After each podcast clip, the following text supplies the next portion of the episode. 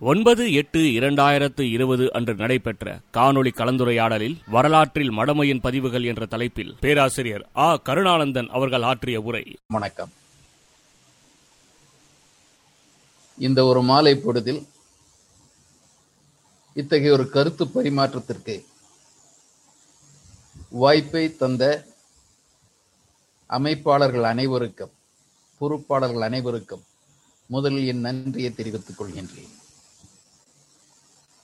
Corona காலத்தில் நம்மையெல்லாம் முடக்கி விடுவதற்கு வாய்ப்பாக இருக்கும் என்று எதிர்த்தரப்பு நினைத்தது. தொழில்நுட்பம் நமக்கு கை கொடுத்தது. இந்த காலத்தை நாம் வெகு நீயும் சொல்லப்போனால் மிகவும் துடிப்பாக அல்லது கூர்மையாக நமது கருத்துக்களை சொல்லுவதற்காக ஒரு வாய்ப்பாகவும் கொரோனாவின் இந்த ஊரடங்கு அமைந்து விட்டது ஊரை அடைக்க விடலாம் நம்மை அடக்க முடியாது என்பதற்கு இத்தகைய நிகழ்ச்சிகள் ஒரு எடுத்துக்காட்டு. நண்பர்களே நாம் இன்று விவாதிக்கப் போகின்ற அந்த ஒரு கருத்து என்பது வரலாற்றில் மடமையின் பதிவுகள் என்பது. இந்த தலைப்பை நாம் ஏன் எடுத்தோம் என்பதற்கு ஒரு விளக்கம் தேவைப்படுகிறது.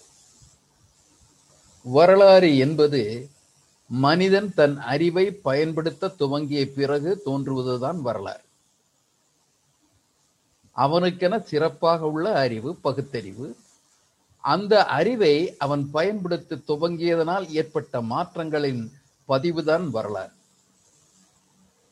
அந்த அந்த அறிவை அவன் பயன்படுத்தாவிட்டால் பிற விலங்கினங்களைப் போல பறவை இனங்களைப் போல மீனினங்களைப் போல தாவரங்களைப் போல நாம் அன்று இருந்த இயல்போடு அவ்வாறே தொடர்ந்திருப்போம்.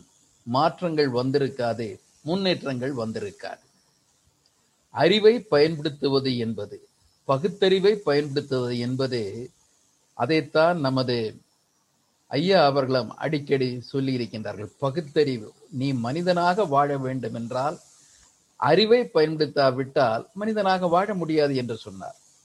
நாகரிகத்தின் வரலாறு என்றால் அறிவை பயன்படுத்தினால் ஏற்பட்ட விளைவுகளின் தாக்கங்களின் வரலாறு தான் நாகரிகத்தின் வரலாறு. சிந்தனை என்பது அதில் இருக்கிறது. வெறும் அறிவு மட்டுமல்ல அதனோடு இயைந்து வேறொன்றும் இருக்கிறது. எம் என் ராய் அவர்களை பற்றி தெரியும். பெரியாருக்கு நெருக்கமான இணக்கமான தோழர்களில் அவரும் ஒருவர். பொது உடைமை சிந்த சித்தாந்தம் கொண்டவர். பிறகு சுதந்திரமான சிந்தனையில் மாறியவர். உலகமே போற்றும் அளவுக்கு சிந்தனையாளர் எழுத்தாளர். அந்த எம் என் ராய் குறிப்பிடுவது ஒன்று உண்டு. Man is moral because is rational man is rational because he is moral. மனிதன் நீதி நியாயம் நல்லது கெட்டது என்று பாகுபாடு பார்க்கின்ற அந்த அற உணர்வு ஏன் வருகிறது என்றால் அவன் பகுத்தறிவாளனாக இருப்பதால். எது சரி எது தவறு என்பதை அவன் ஆய்ந்து கண்டுபிடிக்கின்றான் சிந்திக்கின்றான் அந்த அதுதான் அவனை ரேஷனல் என்று அவர் குறிப்பிட்டார். எதற்காக அவன் ரேஷனலாக இருக்க வேண்டும் என்றால் எது சரி எது தவறு என்பதை அறிவதற்காக. எது பொருந்தும் எது பொருந்தாது என்பதை அறிவதற்காக. எதை மாற்ற வேண்டும் எப்படி மாற்ற வேண்டும் என்பதை அவன் பரிசீலிப்பதற்காக அந்த அறிவு பயன்படுகிறது. அந்த வார்த்தைகள் மிக மிக ஆழமானவை. Man is moral because is rational is rational because is moral பெரியாரின் பகுத்தறிவு எதை சொல்லுகிறது? மனிதனுக்கு உகந்த மனித புதுமைக்கு உகந்த முறைகள் சிந்தனைகள் செயலாக்கங்கள் இவற்றை பெரியார் வலியுறுத்தினார். எந்த ஒரு பிரிவையும் இடிவு செய்கின்ற இடிவு செய்கின்றவற்றை அவர் மறுதளித்தார். ரேஷனலிசம் அண்ட் மாரலிசம் ஆகிய இந்த இரண்டும் மனிதனை முன்னேற்ற பாதைக்கு கொண்டு செல்லுகின்றன. இதன் வரலாறு தான் நாம் காணுகின்ற வரலாறு. உலக வரலாறு நாகரிகங்களின் வரலாறு மனித இனத்தின் வரலாறு தேசத்தின் வரலாறு தேசியங்களின் வரலாறு. இது அடிப்படை. ஆனால் நம்முள்ளே சிலர் அவ்வாறு அந்த அற உணர்வு குறைந்தவர்களாகவும் இருக்கின்றார்கள். இம்மாரல் என்று சொல்லுகின்றவர்கள். அமாரலிசம் என்று கூறப்படுபவை. இவையும் இந்த சமூகத்தில் நம்முடனேயே இருக்கின்றன. வெளிச்சம் இருக்கும் இடத்தில் இருட்டு இருப்பதைப் போல இது தொடர்ந்து வருகின்றது. அவர்கள் பல தன்னல நோக்கங்களுக்காக பொதுமை நிலையை பொதுமை என்ற அறத்திலிருந்து அவர்கள் விலகி தன்னலம் என்ற ஒன்றுக்காக அந்த முன்னேற்றங்களை அவர்கள் மறுவாசிப்பு அல்லது மறுதளிப்பு செய்கின்ற பொழுது மாற்றி அமைக்கின்ற பொழுது அவற்றை பற்றிய புரிதல் நமது மக்களுக்கு தேவைப்படுகிறது. மடமை என்று வருகின்ற பொழுது இந்த மடமையால் பாதிக்கப்பட்டவர்கள் பால் நமது ஈர்ப்பு இருக்கிறது. மடமை என்பது மடமையால் பாதிக்கப்பட்டவர்கள். வெகு மக்களை நாம் சுட்டி காட்டுகின்றோம் அந்த மக்கள் தங்களது மடமையால் பிறரது சதிகளுக்கு ஆட்பட்டு போகின்றார்கள். ஆகவே அந்த ஒரு மடமையை பற்றி சொல்ல வேண்டியிருக்கிறது. மடமை என்றால் மடமை ஏறக்குறைய கொடுமையுடன் சேர்ந்ததாகவே இருக்கிறது. கொடுமைகளின் பதிவுகளாகவும் இந்த மடமைகள் பதிவுகள் அமைந்து விடுகின்றன. இவை யாருக்கு கொடுமைகள் என்றால் தன்னலம் சாராத உழைப்பை நம்பி இருக்கின்ற பொதுநல பகுத்தறிவாளர்களுக்கு இது கொடுமையாக மாறிவிடுகின்றது. ஆகவே நாம் இவற்றை பற்றி சிறிது மறு சிந்தனை செய்ய வேண்டியது இந்த காலகட்டத்தில் மிக அவசியம் என்று நினைக்கின்றேன். நம்பிக்கைவாதிகள் இன்று ஆண்டு கொண்டிருக்கின்றார்கள். ராமன் பிறந்த இடம் அயோத்தி என்று சொல்லுகின்றார்கள். அது ஒரு நம்பிக்கை. ராமன் நேபாளத்தில் பிறந்தார் என்று சொல்லுகின்றார்கள். அது ஒரு நம்பிக்கை. ராமன் இந்தோனேஷியாவில் பிறந்தார் என்று சொல்லுகின்றார்கள். அது ஒரு நம்பிக்கை. ராமன் தாய்லாந்தில் பிறந்தார் என்று அங்கே உள்ளவர்கள் கூறுகின்றார்கள். அதுவும் ஒரு நம்பிக்கை. நம்பிக்கைகளை வைத்துக்கொண்டு இன்று தேசத்தின் தலைவிதியை மாற்ற முயன்று கொண்டிருக்கின்றார்கள்.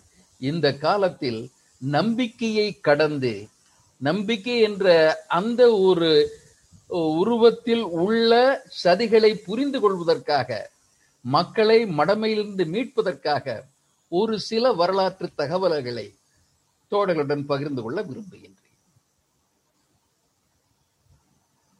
எவ்வாறு மனிதனது ஆற்றல் மனிதனது அந்த மனிதனால் உருவாக்கப்பட்ட கட்டமைப்புகள் சிந்தனைகள் சிறுமதியாளர்களால் எவ்வாறு அவை திரிவு செய்யப்பட்டன? தங்களுக்கு ஒரு சிறு பிரிவிற்காக பெரும் பிரிவு எவ்வாறு ஏமாற்றப்பட்டது என்பதற்கு ஒரு முதற்கட்டமாக நாம் இந்தியாவுக்கு வெளியே போவோம். எகிப்திய நாகரிகத்தை பார்ப்போம். எகிப்திய நாகரிகத்தை ஏறக்குறைய ஏழாயிரம் ஆண்டுகளுக்கு முன்னால் இருந்து இருக்கிறது. கிமு ஐயாயிரத்திலிருந்து எகிப்தின் வரலாற்றை நாம் காண முடியும். பிற நாகரிகங்களிலிருந்து எகிப்து நாகரிகத்துக்கு செல்லுகின்ற பொழுது ஒரு தெளிவான செய்திகள் கிடைக்கின்றன. காரணம் அவை பதிவு செய்யப்பட்டிருக்கின்றன. அந்த பதிவுகள் பதிவுகள் இன்று படித்து அறிய முடிகிறது. மொழி அறிஞர்கள் வரலாற்று அறிஞர்கள் அதற்கான வாய்ப்பினை உருவாக்கி விட்டார்கள். அவற்றில் மிக முக்கியமானது எகிப்தியர்களில் இன்று நாம் பார்த்து மலைத்து போவது அவங்களுடைய பிரமிடுகள் என்று சொல்லப்படுகின்ற அந்த கட்டிடம். எகிப்தில் புரோகித வர்க்கம் ஒரு சதியை செய்தது. மனிதரது மிக மோசமான படைப்பு மனித கட்டமைப்பில் சமூக கட்டமைப்பில் புரோகிதத்தை உள்ளே விட்டதுதான். புரோகிதம் ஒரு பகுதியாக இல்லாமல் தலைமை பகுதியாக போன காரணத்தினால் மனிதம் தன்னை இழந்தது. இதற்கு எகிப்து வரலாறு ஒரு உதாரணம். பாரோக்கள் ஆளுகின்றார்கள். எகிப்து நாகரிகம் முதன் முதலாக ஒரு வளமான ஒரு பகுதியை நைல் நதி பகுதியை ஆண்டது. மிக நீண்ட பகுதியை ஆண்டது. அங்கே இந்த மழை வெள்ளத்தை அல்லது வெள்ளப்பெருக்கை கட்டுப்படுத்தி இந்த தடுப்பணைகள் மூலமாக இந்த நீரை உட்பகுதிக்கு கொண்டு சென்று விவசாயம் செய்கின்ற உத்திகளை மனிதனது அறிவும் ஆற்றலும் கண்டுபிடித்தன. வேளாண் மிகுதியை அங்கு காண முடிந்தது. மிகை உற்பத்தி அங்கே இருந்தது. அதன் காரணமாக எகிப்து- எகிப்து ஒரு பெரும் பேரரசாக மாறுகின்றது. ஒரு படையினை அமைக்க முடிந்தது ஆதிக்கத்தை பல இடங்கள் கொண்டு செல்ல முடிந்தது வணிகம் தடைத்தது. அந்த எகிப்தின் ஆட்சியாளர் பாரோ சர்வ வல்லமை படைத்தவராக இருந்தார். இந்த மன்னனை வைத்துக்கொண்டு ஒரு சிறு கும்பல் புரோகித கும்பல் இந்த செல்வத்தை வளத்தை இந்த பேரரசையே சுரண்ட முற்பட்டது. அதற்கு அவர்கள் பயன்படுத்திய ஒரு ஆயுதம்தான் இறை நம்பிக்கை இறப்புக்கு பின் வாழ்க்கை என்பது. அவர்கள் தான் முதல் முதலாக உலகில் சொன்னார்கள் இறப்பு முடிவல்ல என்றார்கள். ஒவ்வொரு மனிதனும் இறப்பை கண்டு அஞ்சிய காலம் அது. பாரோக்களும் இறப்பை கண்டு அஞ்சினார்கள். அவர்கள் அனுபவித்து வந்த சுகங்களை எல்லாம் இறப்பின் மூலமாக இழந்துவிடப் போகின்றார்கள் என்ற ஒரு அச்சம் இருந்தது. அப்பொழுது இந்த புரோகித கும்பல் ஒரு புதிய தத்துவத்தை அல்லது ஒரு கருத்தியலை கொண்டு வந்தது. இது முடிவல்ல. உங்களுக்கு நீங்க உங்களது உடல்தான் மாய்கிறது.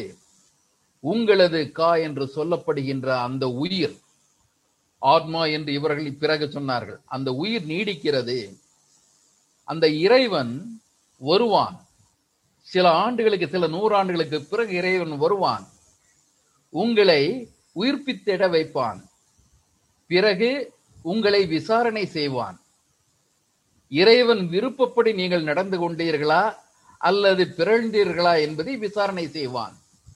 இறைவன் விரும்புகின்ற அளவிற்கு நீங்கள் செயல்பட்டு இருந்தீர்கள் என்றால் உங்களுக்கு சர்வ சுகங்களும் உள்ள அந்த சொர்க்கம் கிடைக்கும். பிறழ்ந்து விட்டீர்கள் என்றால் கொடுமை நிறைந்த என்றுமே நீங்கள் வெறுக்கப் போகின்ற அந்த நரகம் உங்களுக்கு அங்கே இருக்கும். அதில் அவர்கள் கூறிய தண்டனை கூட மனித கற்பனை காய்ச்சிய எண்ணெய் கற்பனை கூரான ஆயுதங்கள் விரும்பியதெல்லாம் அழகான பெண்டிர் இசை நடனம் மது அந்த உடலுக்கு தேவையான இன்பங்களை எல்லாம் இவர்கள் அவர்களுக்கு சொன்னார்கள் கிடைக்கும் என்றார்கள். சொன்ன பிறகு இந்த வாழ்க்கையில் நீங்கள் எந்த முறையில் வாழ வேண்டும் என்பதை இறைவன் எப்படி விரும்புகின்றார் என்பது உங்களுக்கு தெரியாது எங்களுக்கு தெரியும். புரோகிதர்கள் அந்த இறைவனுடன் நெருக்கமாக இருப்பவர்கள் அவர்களது புரோக்கராக இருப்பவர்கள் என்ற ஒரு நிலைமையை உருவாக்கினார்கள். அதன் விளைவாக என்ன ஆயிற்று? இந்த மாமன்னர்கள் இரண்டு கண்டங்களை ஆண்ட பாரோக்கள் புரோகித வலையில் விழுந்தார்கள்.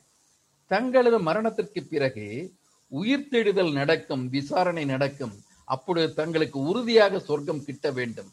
அதற்கு என்ன செய்வது என்று யோசித்தார்கள். யோசிக்க வைக்கப்பட்டார்கள். புரோகிதர்கள் சொன்னார்கள் கண்ணுக்கு முன்னால் தெரிகிறது. உயிர் வேண்டும் என்றால் உடல் இருக்க வேண்டும். உடல் இல்லாத உயிர் தெடுப்பு எந்த ஒரு மதத்திலும் கிடையாது. உயிர் என்றால் உடலோடு உயிர் என்று பொருள். ஆனால் அவர்கள் கண் முன்னாலேயே பார்க்கின்றார்கள். இறக்கின்ற சிறிய சிறிய பிராணிகள் விலங்குகள் கூட அழுகி விடுகின்றன. நிலைப்பதில்லை. இதுதானே நம் உடலுக்கும் வருகிறது என்று அவர்கள் சிந்திக்க ஆரம்பித்தார்கள். ஆகவே உடலை அந்த ரிசரக்ஷன் டே உயிர் உயிர்ப்பிப்பு நாளுக்காக எப்படி பாதுகாப்பது என்று பார்த்தார்கள். அது அதில் அவர்கள் இந்த அறிவியலை பயன்படுத்தினார்கள். அதுல சில தாவரங்களின் அந்த எண்ணெய்களை பயன்படுத்தி சில கெமிக்கல்ஸ் வேதியியல் பொருள்களை பயன்படுத்தி உடலை பாடம் செய்ய கற்றுக்கொண்டார்கள். அதை மம்மிபிகேஷன் என்று சொல்லுகின்றார்கள். பாடம் செய்யப்பட்ட உடல் மம்மிஸ் என்று அடைக்கப்பட்டது அந்த மம்மிகளை விலங்குகளோ எதிரிகளோ சேதப்படுத்தி விடக்கூடாது என்பதற்காக அந்த மம்மிகளுக்கு ஒரு பாதுகாப்பான இடம் தேவைப்பட்டது. அதற்காக பிரமிடுகள் உருவாக்கப்பட்டன. மன்னனது அந்த பெருமைக்கு ஏற்ப அந்த பிரமிடுகள் பெருசாக இருக்க பெ- மிக பெரிதாக இருக்க வேண்டும். மிக பிரம்மாண்டமாக இருக்க வேண்டும். இதில் புரோகிதர்கள் பல வசதிகளை சொன்னார்கள். இதையெல்லாம் அங்கு இருக்க வேண்டும் என்று. அரசுக்கு தனியறை அரசனுக்கு தனியறை அவனது அடிமைகளுக்கு தனியறை என்பதாகவெல்லாம் உள்ளே வைத்தார்கள். இந்த பிரமிடுகளிலேயே எகிப்தின் வளம் அனைத்தும் நாசமாக போய்விட்டது. உதாரணம் சொல்லணும்னா கிசா என்கின்ற பகுதியில் மிகப்பெரிய பிரமிடு ஒன்று இருக்கிறது. இன்றும் கூட உலகில் மிகப்பெரிய பிரமிடு என்பது அந்த கிசா நகரத்து பிரமிடு. நானூற்றி நாற்பது அடி உயரம் கொண்டது. செவ்வக வ- வடிவில் கூறாக மேலே செல்லும். பிரமிடு வடிவம் என்றாலே அப்படித்தான் இருக்கும். இந்த பிரமிடுக்கு பயன்படுத்தப்பட்டவை எல்லாம் ஒவ்வொன்றும் ஒரு டன் எடை கொண்ட இருபத்தி மூன்று லட்சம் கற்பாளங்கள். பாறை பாளங்களால் இவை அடுக்கி வைத்து கட்டப்பட்டன. இந்த பிரமிடுகளுக்கான பால அது கற்பாலங்கள் எங்கிருந்து கொண்டு வரப்பட்டன? சுற்றி இருந்த மலைகள் தகர்க்கப்பட்டன. மலைகள் தகர்க்கப்பட்டு இந்த பிரமிடுகள் உருவாக்கப்பட்டன. இந்த பிரமிடுகளை கட்டுவதற்கு மனித ம- சக்தி எப்படி பயன்பட்டது? அடிமை உடைப்பு பயன்பட்டது. ஒரு மனிதனது அந்த உயிர் தெளிவிப்பு நாள் விசாரணைக்காக பல்லாயிரக்கணக்கான மனிதர்கள் தங்கள் உயிரை இழந்தார்கள் இந்த உடைப்பிலே இழந்தார்கள். இந்த பிரமிடை கட்டுகின்ற பொழுது அதில் மாய்ந்து போனார்கள். அவர்களுக்கெல்லாம் காம்பன்சேஷன் கிடையாது எல்ஐசி கிடையாது எதுவுமே கிடையாது. அந்த மனிதர்களது மறுவாழ்க்கையை பற்றி எந்த புரோகிதனும் கவலைப்பட்டதும் கிடையாது. மன்னனும் கவலைப்பட்டது கிடையாது. இதன் விளைவாக என்ன ஆயிற்று? இந்த புரோகித கும்பல் கொடுத்தது. இதற்கெல்லாத்துக்கு நீங்க வந்து பாத்தீங்கன்னா புரோகிதம் என்றாலே நீங்க புரோகிதத்துக்கு கூலி கொடுக்காமல் புரோகிதம் நடப்பது கிடையாது. நம்ம கௌரவம்னா கூலிய தட்சணைன்னு சொல்லிக்கலாம். ஆனால் புரோகிதம் உங்களுக்கு பொருள் இல்லாமல் புரோகிதம் நடைபெறுவது கிடையாது. புரோகிதர்கள் மிக செல்வத்துடனும் செல்வாக்குடனும் வாழ்ந்தார்கள். அற ஒருவன் மன்னனாக வந்த நாளென்றே தனது பிரமிடை கட்ட துவங்கி விடுவான். அடிமைகளை பயன்படுத்துவான். இவ்வாறு நடந்ததால் என்ன ஆயிற்று? செழிப்பாக இருந்த எகிப்து பாலைவனமாக மாறிற்று. அதற்கு அதற்கு கிழக்கிலும் தெற்கிலும் இருந்த பாலைவனம் இப்பொழுது எகிப்தை நோக்கி பரவியது. மலைகள் வீழ்ந்த பொழுது பாலைவனம் பெறுகின்றது அந்த நாகரிகத்தின் வீழ்ச்சிக்கு இது ஒரு காரணமாக ஆயிற்று அந்த மம்மி என்று சொல்லப்படுகின்ற அந்த பிணங்கள் பாடம் செய்யப்பட்ட பிணங்கள் இனியும் காய்ந்து சருகாக இருக்கின்றன. கடவுள்தான் வரவில்லை. இனியும் இவர்களுக்கு விசாரணை நடத்த உயிர்த்தெழச் செய்யவில்லை. விசாரணையும் நடக்கவில்லை. ஆனால் என்ன விளைவு? வெகு மக்கள் இதனால் சுரண்டப்பட்டார்கள். இலவச உடைப்பின் மூலமாக சுரண்டப்பட்டார்கள். இந்த உடைப்பிலே தங்கள் உயிரை இழந்தார்கள். விலங்குகளோ கேவலமாக நடத்தப்பட்டார்கள். அரசின் வருவாய் என்பது புரோகித கும்பலுக்கும் பிறர்களுக்கும் சென்றது. மக்கள் நலிந்தார்கள். மன்னன் இறந்தான். புரோகிதர்கள் செழித்தார்கள் கொடுத்தார்கள். இது எகிப்தின் வீழ்ச்சிக்கு காரணமாக அமைந்தது. இது மக்களின் மடமையா மன்னனின் மடமையா? மக்களின் மடமை பற்றி சொல்ல முடியாது. ஆட்சியாளர்களை புரோகிதர்கள் தங்கள் வசப்படுத்திக் கொண்டார்கள். தங்களது மாய வலையில் மாட்டச் செய்தார்கள். அந்த ஆட்சியாளர்கள் இந்த புரோகித கும்பலை நம்பி தங்களது அறிவை இழந்து இவ்வளவு பெரிய சாம்ராஜ்யம் இழப்பதற்கு காரணமாக மாறிவிட்டார்கள். மடமை என்பது மக்களிடம் இருந்தாலாவது நமக்கு ஓரளவு பொறுத்துக் கொள்ளலாம்.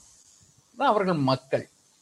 பல வாழ்க்கையில் பல அவர்கள் பல சவால்களை எதிர்கொண்டு இருப்பவர்கள் போதுமான சிந்திப்பதற்கு வாய்ப்பில்லாமல் கூட இருக்கலாம். ஆனால் மன்னனுக்கு அத்துணை வாய்ப்பும் இருக்கிறது. ஆட்சி செய்பவன் மடமையில் மூழ்கிவிட்டால் அவன் மட்டுமல்ல வீழ்ச்சி அடைவது அவன் நாடும் மக்களும் வீழ்ச்சியடையும் என்பதற்கு இந்த எகிப்திய உதாரணமே போதுமானது. சரி இத வந்து ஒரு கொஞ்சம் எளிதா புரிய வேண்டும் என்பதற்காக நான் இந்தியாவுக்கு வெளியே எகிப்துக்கு போனேன். இப்ப நம்ம ஊருக்கு வருவோம் நம்ம நாட்டுக்கு வருவோம் தமிழ்நாட்டுக்கே வருவோம். தமிழ்நாட்டுல நாம பார்க்கறதுல இந்த சிலப்பதிகார கதை உங்களுக்கு எல்லாம் தெரியும். சிலப்பதிகாரம் வரலாறா அல்லது புனையப்பட்டதா அப்படிங்கிற வாதங்கள் இருக்கு. நம்ம ரொம்ப ஆழத்துக்கு அதுக்கு இப்ப போகிறது வாய்ப்பு இல்லை. ஆனால் சிலப்பதிகாரத்தை வரலாற்று உண்மையாக எடுத்துக் கொள்கின்றவர்களும் உண்டு. அதில் வருகின்ற மன்னர்களை பற்றி குறிப்பிடு. என சில மன்னர்கள் பெயர்கள் சங்க இலக்கியங்கள் இருக்கின்றன. ஆரிய படை கடந்த நெடுஞ்செழியன். அந்த ஆரிய படை கடந்த நெடுஞ்செழியனோட ஒரு பாடல் அங்க இருக்கு சங்க பாடல்கள்ல. அதுல வந்து அந்த குழந்தை இன்மையை பற்றி அவன் மிக சிந்தனையோடு வேதனைத்து பாடுகின்ற ஒரு பாடல் இருக்கு. மயக்கரும் மக்களை இல்லோருக்கு ப- உள்ளோருக்கு பயக்கரும் இல்லை வாடினாலே அப்படின்னு முடியும். இந்த சிறு குழந்தையினுடைய அந்த செயல்பாடுகள் எல்லாம் விவரமா சொல்லிட்டு அழகா வர்ணனை பண்ணிட்டு நெய்யுடைய அடிசல் மெய்பட விதித்து அப்படின்னு சொல்லிட்டு இட்டும் தொட்டும் துடந்தும் அப்படின்லாம் சொல்லிட்டு இந்த குழந்தையை இத்தகைய குழந்தை பேர் இல்லாத வாழ்க்கை என்ன வாழ்க்கைன்னு முடிக்கிறார். அப்ப இந்த இலக்கியத்தை ஆய்வு செய்கின்ற ஆசிரியர்கள் என்ன சொல்றாங்க? இந்த ஆரியப்படை கடந்த நெடுஞ்செடியின் பிள்ளை பேர் இல்லாமல் வேதனை அடைந்திருந்தவன் என்ற ஒரு கருத்தை கொண்டு வருகின்றார்கள். தவறு என்று சொல்லிவிட முடியாது. எந்த ஒரு கவி ஒரு கவிதையும் ஒரு உணர்வில்தான் பிறக்க முடியும். இவன் குழந்தை பேரின்மையை பற்றி ஒரு கவிதை எழுதினான் என்றால் அவனுக்கு அந்த வேதனை இருக்கிறது என்று பொருள். சரி இந்த இரண்டு மூன்று நெடுஞ்செழியங்கள் சங்க இலக்கியத்தில் உண்டு. இரண்டு நெடுஞ்செழிகளை பற்றி தான் பேசுவார்கள். தலையாலங்கானத்து செருவென்ற நெடுஞ்செடியன் ஆரிய படை கடந்த நெடுஞ்செடியன் இப்ப இந்த குழந்தை பேர்மையை பற்றி சொன்னவங்க தான் ஆரிய படை கடந்த நெடுஞ்செடியன் சிலப்பதிகாரத்துல குறிப்பிடப்படுற நெடுஞ்செடின்னு இவனன் தான் சொல்றாங்க. இந்த மாங்குடி மருதன் வந்து இந்த போர் விரியை கண்டிச்சு பாடின அந்த நெடுஞ்செடியன் தலையாலங்கானத்து செருவென்ற நெடுஞ்செடியன். இந்த நெடுஞ்செடியன் இந்த சிலம்புங்கிறத ஒரு கதையாவே அந்த கதையின் உண்மையான நிகழ்வு என்று எடுத்துக்கொண்டு அதற்கு பின் குறிப்புகள் நிறைய வருகின்றன. கண்ணகி கற்புக்கரசி கண்ணகி சிலப்பதிகாரத்தை வந்து அறிவியல் பூர்வமாக ஆய்ந்தவர் விமர்சனம் செய்த தந்தர் பெரியார் மட்டுமே. மற்றவர்களாம் பெருமித பார்வையில் சிறப்பு சிலம்பை அவர்கள் ஆய்வு செய்தார்கள். பெரியார் மட்டும்தான் உண்மையான பகுத்தறிவு பார்வையில் அந்த காப்பியத்தை ஆய்வு செய்தவர். இந்த சிலம்பு கோவலன் கதையா பல இடங்கள் இருந்திருக்கு. மற்ற இடங்கள்ல வெவ்வேறு விதமா போயிருக்கு. கோவலன் பாட்டு என்பதாக கூட அதுக்கு முன்னால இருக்கு.